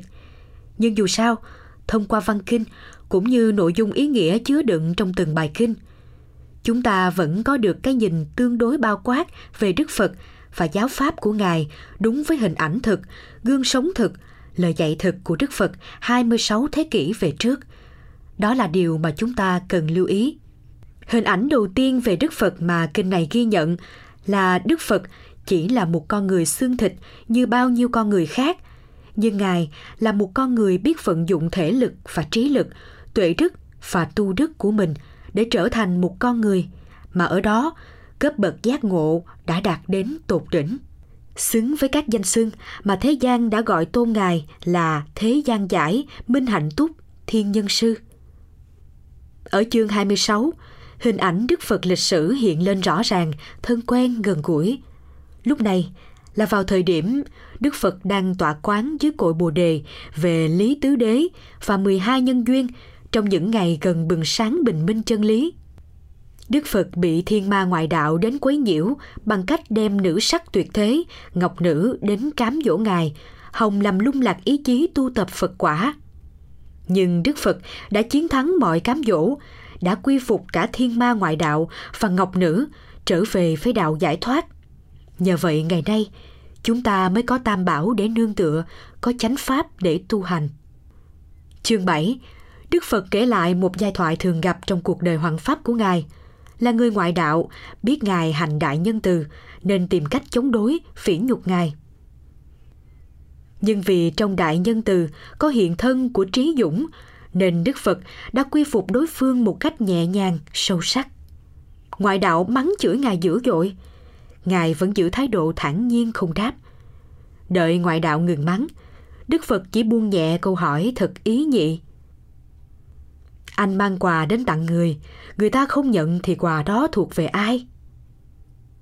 Chỉ với lời phản vấn ngắn gọn, Đức Phật đã gợi cho anh ta hiểu được rằng anh ta sẽ là người nhận lấy tất cả lời mắng chửi thô tục, chứ không phải là Đức Phật.